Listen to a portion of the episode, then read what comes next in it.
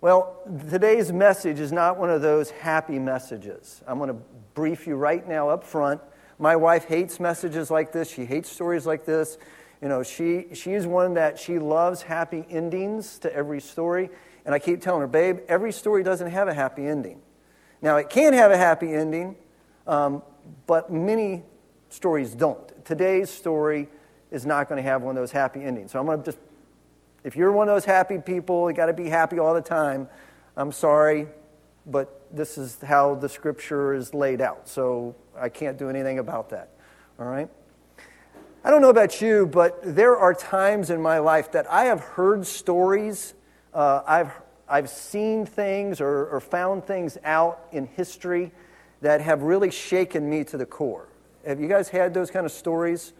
Um, I had one of those stories about 30 years, a little over 30 years ago. I was studying for ministry in my undergrad, and one of my professors in Bible college shared a story that he was told when he was studying for the ministry at Dallas Seminary.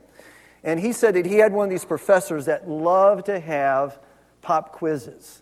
And sometimes he would pop quiz today, pop quiz tomorrow, pop quiz the next day. And all the students were always nervous about what's going to be on the pop quiz. Have you ever had a professor like that, a teacher like that? Students? You ever had any teachers like that? They just love those pop quizzes. And as students, you know, we don't really like those. All right? So when this, this professor, one particular day, had the uh, seminary students, he said, take out a sheet of paper, number one to five. I want you to list the top five most influential people for the Lord that you know of. And all the students thought, man, this is a piece of cake. This is going to be the easiest A I've ever had. And so they quickly wrote down top five most influential Christian leaders that they knew of and turned the assignments in. And then the next day they came back knowing that they all had an A. And the professor busted their bubble and said, You know what? About half of you failed the quiz yesterday. How could we have possibly failed this quiz? It was so, you know, subjective. You know, how, how could we possibly get it wrong? And he said, About half of you put down people's names that are still alive still alive.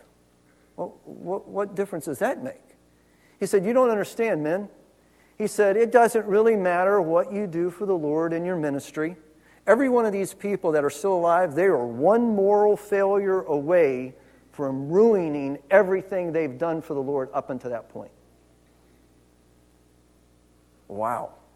And then he kind of made his point. He says, People will remember what you do, very likely, what you do in ministry for the Lord, but I guarantee you they will remember how you finish. And then he asked the question how will, how will people remember how you finish for the Lord? Now, I wasn't very smart then, and I'm not much smarter now, but I got the point. And it shook me to the core back then. And every time I reflect back on that story, it scares me to death. It scares me to think I am one moral failure away from ruining anything that I possibly have done for the Lord up until this point. I don't know if you, I don't know if that sinks into you. Some of us have great beginnings. Some of us are in a great middle season in, in serving God. But how are we going to end? How will people remember our end? My message today is entitled A Great Beginning Doesn't Guarantee a Great Finish. And many of you know the story of the tortoise and the hare. I'm not going to go there. I'm not going to talk about that story. But we're going to look at a king in the southern kingdom, the kingdom of Judah, that could have benefited from that story that I heard 30 years ago. Because he had a tremendous, tremendous beginning. Unfortunately, he had a horrible ending to his life. Let me tell you a little bit about this guy. Let me just talk about his beginning. This guy's life is recorded in two places of Scripture. There's about a chapter and a half in 2 Kings chapter 12, and, a, and it actually starts in chapter 11. And then the other side of his story is told in 2 Chronicles chapter 24. And so he only has one chapter in, well, actually two chapters in Scripture devoted to his life. But what a life. And what a story that this guy's life tells. What a warning it is for each of us. You see, his beginning started off kind of, kind of crazy. The, most of you know that we're in the series of kings, and we're talking about kings of the north called Israel and kings of the south called Judah. And the kingdom had split after Solomon's death, and Jeroboam and Rehoboam went their separate ways. And we're talking about a king in the southern kingdom. And the southern kingdom kind of mimicked what we read about of Israel's history in the time period of the judges. And if you know about the judges period of Israel's history, they'll have a good judge and they will serve God, and spiritually, everyone will be in the right place. And then they'll go through a series of uh, a period of decline. And then spiritually, they'll get far away from God. Well, that's the same kind of pattern that happens in Judah in the south after Solomon's death. They'll have a good king, they'll serve God, they'll do great things for God, then they'll have bad kings, and they'll go into idolatry and craziness, and they'll get away from God. That's what's happened right before this king that we're talking about in his life. His name is Joash or Jehoash. Uh, his name is pronounced both ways or spelled both ways uh, in the same chapter of Second Kings, um, but it's the same guy, so it doesn't really matter. It's the same guy. If you see his name spelled a little differently, it's the same guy. So let me tell you about his beginning. His father has been killed uh, right after his birth in battle. And his grandmother sees this as an opportunity to seize the throne. So, what she does is she takes the throne. Her name is Athaliah, all right? And if, if all these names get convoluted, that's okay, but just get the point here. So, his grandmother, who happens to be the child of a guy named Ahab and his wife named Jezebel. Have you heard of them before? Okay. Kind of get the picture here. So, this daughter, this grandmother uh, of Joash, usurps the throne. One of the very first things that she does is she eliminates all rightful heirs to the throne of Judah. She kills every child that she can possibly find. And the only reason that Joash is spared is because his great aunt, who happens to be the sister of Athaliah. Get the picture? How confusing and how complicated this story is. So, the sister, his great aunt, hides him in the temple for six years. And so she doesn't find him. Kind of a crazy story, right? This is a crazy story. Six years go by, and when the child, Joash, is now seven years old, the high priest decides now is the time. Let's bring him out. Let's coronate him on the Sabbath in front of all the people. And so he does that. And he has the wicked queen killed. He destroys the temples of Baal. He destroys or kills the priest of Baal. And the people are now re, they're reunited with God. They re, they re-up their covenant with God they reinstall true worship of God at the temple. And for, for many years now, they've been in spiritual decline. And now it looks like, hey, now there's a golden period of spiritual renewal, following God, reinstated in Judah now. Great beginning. And the priest who's done this, Jehoiada, he hands over the kingdom to this seven year old boy and say, There you go, son, it's yours. And he just backs off. An incredible beginning. If that's not enough, let me tell you a little bit more about this guy. Well, let me just read from you for you his story in 2 Kings chapter 11, verse 20. 2 Kings 11, 20 says this. Listen to how the people responded to all this. So all the people of the land rejoiced, and the city was quiet after Athaliah, that's the wicked grandmother, was put to death with the sword at the king's house. And Jehoash, that's the same as Jehoash, um, was seven years old when he began to reign. And in the seventh year of Jehu, that's the king in the northern kingdom, so don't get him confused. Jehoash began to reign, and he reigned 40 years in Jerusalem. And then it talks about his mother. And then verse 2 And Jehoash did what was right in the eyes of the Lord. And here's, here's this little tidbit. I, I love the way writers of Scripture say, you know what, I'm going to give you a little peek of this guy's life. And Jehoash did what was right in the eyes of the Lord all his days because Jehoiada, the priest, instructed him. That's the guy who had hid him. That's the guy who coronated him. That's the guy who, the high priest, who did everything and then handed over the kingdom to him, became his mentor, became his advisor. Nevertheless, verse 3 Nevertheless, the high places were not taken away, and the people continued to sacrifice and make offerings on the high place, in the high places. So you can kind of hear great beginning, and then the writer says, I'm going to give you a little sneak about his end. But I'm not going to tell you all the details yet. And then he does. Let's look at his accomplishments. Guy had incredible accomplishments at the beginning of his life. 2 Kings chapter 12, verse, verse uh, 4. It tells how that he raised money for the renovation of the temple. You say, well, why did the temple need to be renovated? What, what's the big deal? There has been a hundred years that have gone by since Solomon had built and dedicated the temple. A hundred years has gone by. Judah has gone into periods of Baal worship and idolatry, and during those times, they've neglected the temple of God. And as they've neglected the temple of God, a hundred years can do a lot of damage to a building, even a stone building. And so it had been forsaken. It had been left to just do whatever buildings do, which is, you know, fall apart. And so he said, okay, it's gone on long enough. It's time to rebuild, to renovate, to restore the temple to its former glory. Now that sounds pretty amazing, doesn't it? I said to the elders in the first sermon, first message, I said, if you guys ever want justification for a building campaign, for a capital campaign, for a building fund. There it is. It's in Scripture. It's a good thing. Right? Amen? Amen.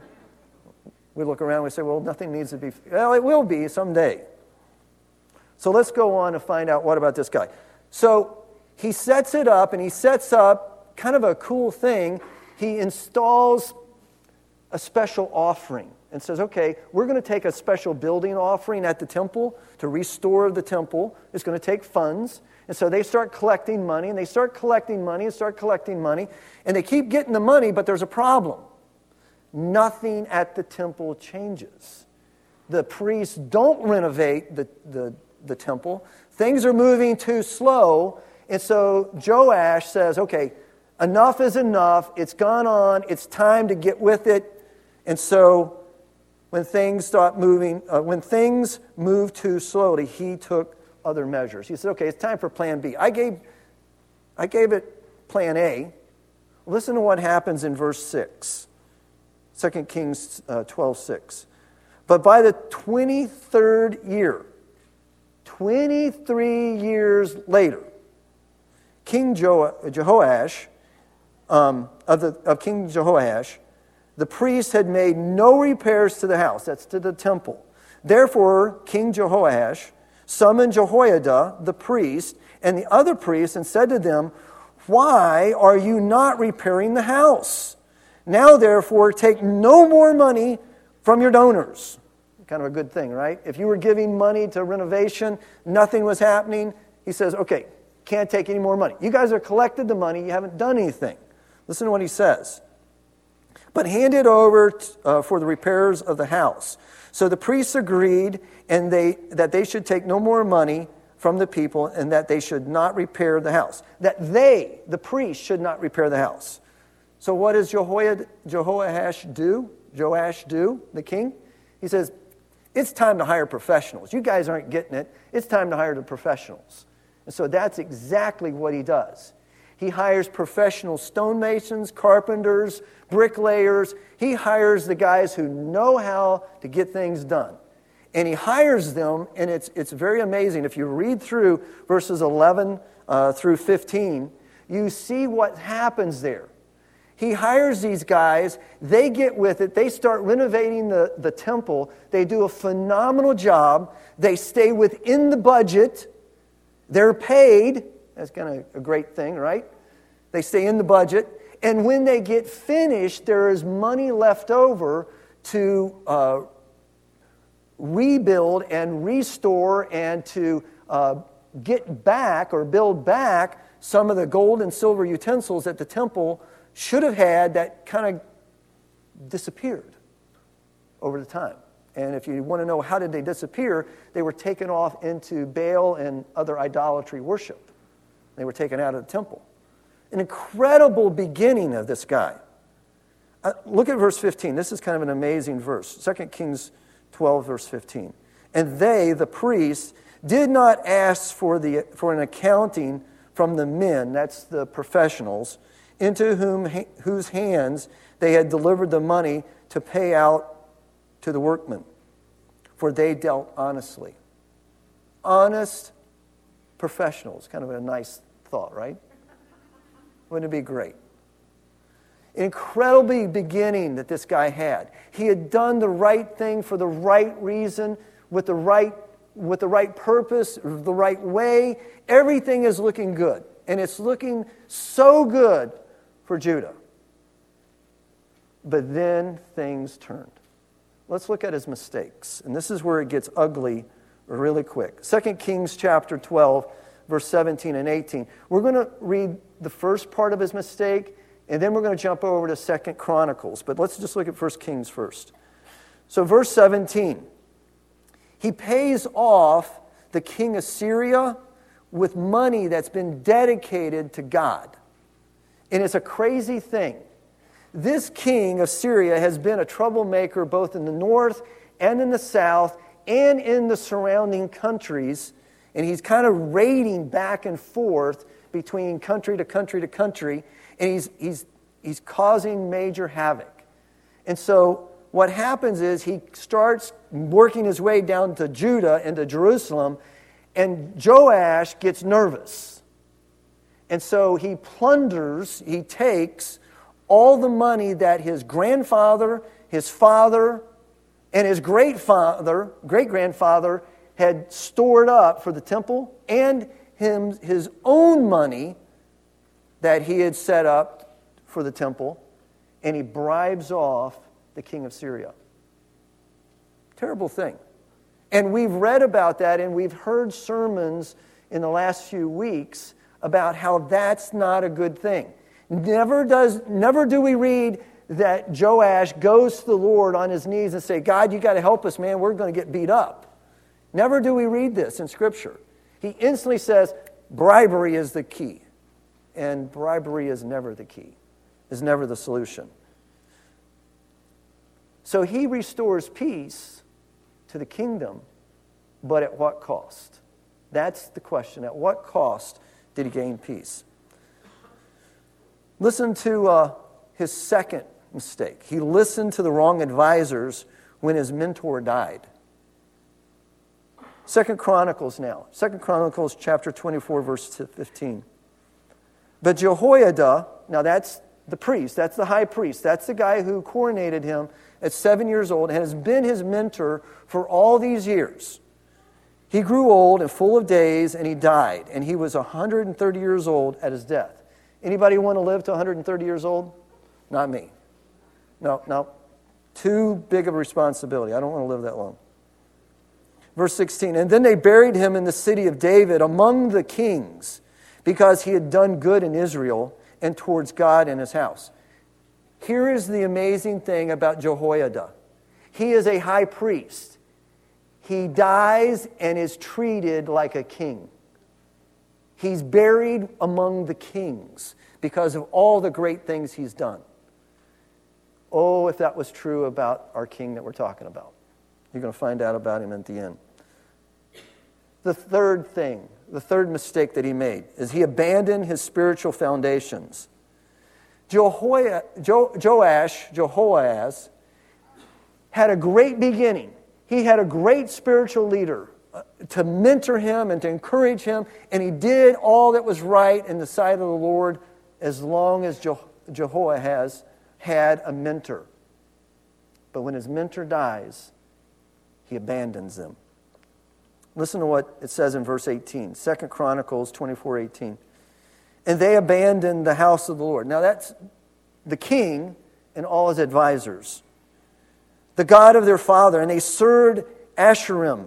That's one of the idolatr- idols, main idols other than Baal. And other and, and the idols, which means the other idols. And the wrath came on Judah and Jerusalem for this guilt of theirs. So as soon as his mentor dies, he reverts right back into the practice of his grandmother.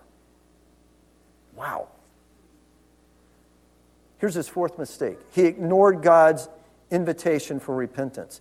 You know, we serve a God that loves us, and so often people have this mindset. They see God as the God they either see him one of two ways. They see him as the grandfather God who is just loving and caring and anything goes and just love you through it, or their view of God is God is up there with a big stick. And as soon as you get out of line, he whacks you. That is, neither of those two are the biblical God. Neither of those two are, portray God as the Bible portrays him. God is a loving and gracious God. And when we get out of line, He loves us enough to send people into our lives that tap us on the shoulder and say, Don't think you're making a good choice. I don't think what you're doing would honor God. I don't think it's going to be in your best interest to keep going down this path. And what happens to most of us? If you're like me, when someone tries to speak that truth in my life, we try to kill the messenger, don't we? We kill the messenger rather than listen to the message. Listen to what happened. Verse 19. And yet he, God, God, sent prophets among them to bring them back to the Lord. These testified against them, but they would not pay attention. Then the Spirit of God clothed Zechariah, the son of Jehoiada, the priest so now, okay, you're not going to listen to a generic tap on the shoulder. You're not going to listen to a generic person. I'm going to send you someone very close, very close to, you, to who you are, very close to someone who cares about you. And that's who Zechariah was. And he stood above the people and he said to them, Thus says God, why do you break the commands of the Lord? so that you cannot prosper. Hey, why are you doing this? Don't you see you're not prospering? This is not going well. You know, you, have heard the saying. So, how's that going with you? For you? How's that going for you? Not going well? Oh, why don't you change? Because, and then he goes on to say, because you have forsaken the Lord, he has forsaken you. Here's the amazing thing about God God's grace is always available, it's always immediately available. But his judgments are just around the corner. So don't listen to the grace, don't accept the grace, the forgiveness. His judgment's just around the corner. And that's what Zechariah says. Well, let's find out about his finish. And I'm sorry, my wife is not going to be happy about this finish. And if you want that happy ending, I'm sorry, but that's not the way it's portrayed. Second Chronicles 24, verse 21. By this time, Joash, his heart is so hardened, he is so far removed from God that he is capable of doing anything and something very horrible. He reached a very dark place spiritually. Verse 21 but they conspired against him. That's Zechariah. That's the priest that spoke. That's the son of his mentor. And, they, and by the command of the king, they stoned him with stones in the court of the house of the Lord. And thus Joash the king did not remember the kindness of Jehoiada, Jehoiada, Zechariah's father, and that he had shown him, but killed his son. And when Zechariah, that he, Zechariah, was dying, in his dying breath, listen to what he says May the Lord see and avenge. And within a year, God has his vengeance. Here's what happens within a year Joash has to go out to battle. They've got another problem out there. King goes out to battle. While he's out in battle, he's wounded. It's not a fatal wound, but he's injured. He returns home to the palace to recoup and recover from his wounds. And while he's in his bed, Scripture records the names of the two assassins, and they are inside his court. These are his advisors. And Scripture says, because they saw what he had done to Zechariah, they killed him. He starts off in a bloody coup, and his life ends in a bloody coup. Miserable, miserable failure. And here's the last thing that's, uh, that we see about his ending he was buried as a commoner. This guy was a king. He was a king that reigned 40 years. You would think 40 years, everyone would love him, and at the time of his death, they would have a big celebration and they would march him out and they'd bury him with the other kings. But that's not true. Listen to what happens. So he, King Joash, that is, he died. And, he, and they buried him in the city of David. But, and there's the big word, but they did not bury him in the tombs of the king. Remember his mentor? Remember how they buried him? Remember how he was a priest that died as a king. Here is a king that dies like a commoner. And when he dies, they bury him in the city of Jerusalem. But no, no, no, no. He has no right to be buried as a king. That's how far he had gotten away. That's how his life ended. Not a happy ending. Well, let me see if I can give you some lessons from this guy's life. And uh, there's many lessons that we have here. I'm going to mention eight. And if you're wondering, eight? How long are we going to be here? Well, I'm going to go through them very fast, okay? And they're going to be on the screen. So if you want to write them down, you can. But I'm just going to comment on these very quickly. Lessons from King Joash.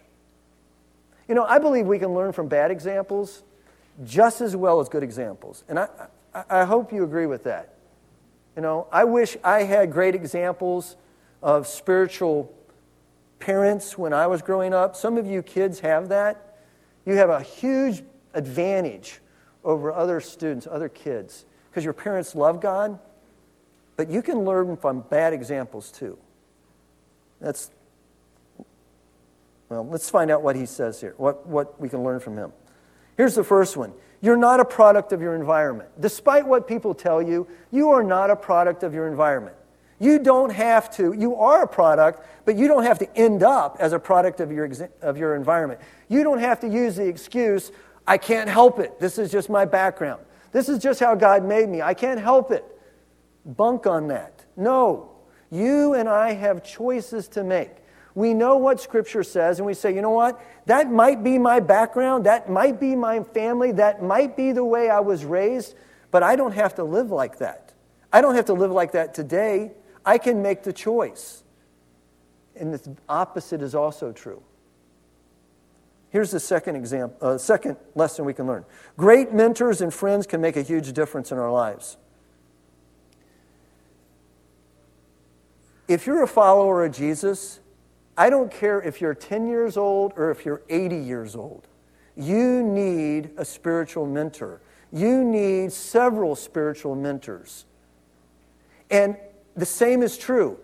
Whether you're 8 or 80, you need to be mentoring somebody. Our, our mission statement here at the church is we make disciples that go, grow, and overcome. That is about mentoring. That is done through relationships. That is done one on one when we say, you know what? I might not be as far along in, in my walk with the Lord. I may not know much about Scripture, but I know a little bit more than my friend. and my friend needs a little help. And I can just be their friend, I can just be their mentor, I can help them, I can pray with them, I can talk with them. Be a mentor and be mentored. Number three, be a leader and not a follower. Joash did this well in the beginning. Remember? Remember how he said, Hey, you, you priests, you guys are working too slow. Let's get with it. Let's bring the professionals in. Let's get this done. Be a leader. All leaders don't look the same, all leaders don't lead the same, but you can be a leader. And that is what Christ has called us to is to be a leader for him. And that may not be in some official leadership way, but we are still leaders and should be leaders. Number 4, don't rest on your past accomplishments or failures. You know, here's what happens and I just want to speak to the, to the followers of Christ that have been following him for 10, 15, 20, 30 years. Here's what happens we get to the point where we think, oh man, I can just kick it on autopilot. You know, I can just start coasting now. I've already done enough for the Lord. I've served in the children's ministry, I've served in this area or that area of ministry, and now I can just coast on my good achievements. You think that's true? No. We have to keep pursuing serving the Lord. We have to keep going. We can never rest in, in autopilot mode. And the opposite is true too. Here's what happens a lot of times, and, and I've, I've been in ministry long enough to see this. People have served the Lord faithfully, and then they have a moral failure. The wheels come off in their life, and they go through a crisis, and they get away from God, and they instantly throw in the towel and they say, See, I'm useless now. I can't serve God anymore. I've failed miserably. God doesn't love me anymore. Now I just have to kind of sit back and let everybody else do it because now I'm a, I'm a tainted vessel. And God, is that true? No, that's not true. We serve a gracious God. We serve a God who loves us and says, Hey, I know you failed, but I love you anyway. By the way, there was a guy named Peter, you know, and he, he kind of failed too. But God used him in a tremendous way. Maintain proper spiritual foundations. Last week, I spoke all week to the, to the students at Awana Camp, and I talked to them about certain things in our lives, certain spiritual things need to be top shelf. And this is what I'm talking about. The top shelf things should never, we should never lose that spiritual foundation. Never surrender what is sacred. Remember what he did? He surrendered the things that were dedicated to God for the use other than its purpose. Never surrender what's sacred for other purposes. Never ignore God's invitation to repentance. I've already said this a number of times in this message. Never shoot the messenger. When God gives you an opportunity to repent, God gives you, brings somebody in your life that says, hey, you know what? I just want to talk to you about that thing that you said or that thing you did. I love you enough. I need to challenge you. Don't shoot the messenger. And then the last one depend on the Holy Spirit more than your own strength. Here's the difference between us and King Joash. King Joash, number one, didn't have the entire scriptures. He did not have the entire Word of God like we have. He did not have the Holy Spirit indwelling in him as a follower of Christ. And if you've accepted Christ as your Savior, the Holy Spirit's living inside of you, and He gives you the strength and the power and the conviction to keep you following the Lord. Lean in on that. It's not about what we do in our flesh and our own ability, it's what Christ can do through us. A couple of weeks ago, Pastor, uh, uh, Pastor Michael has been talking about a lot of these things, but Mike Boyle threw a picture up in his message. If you remember it, he threw up a bunch of pictures of gravestones. All right, can we throw that picture up?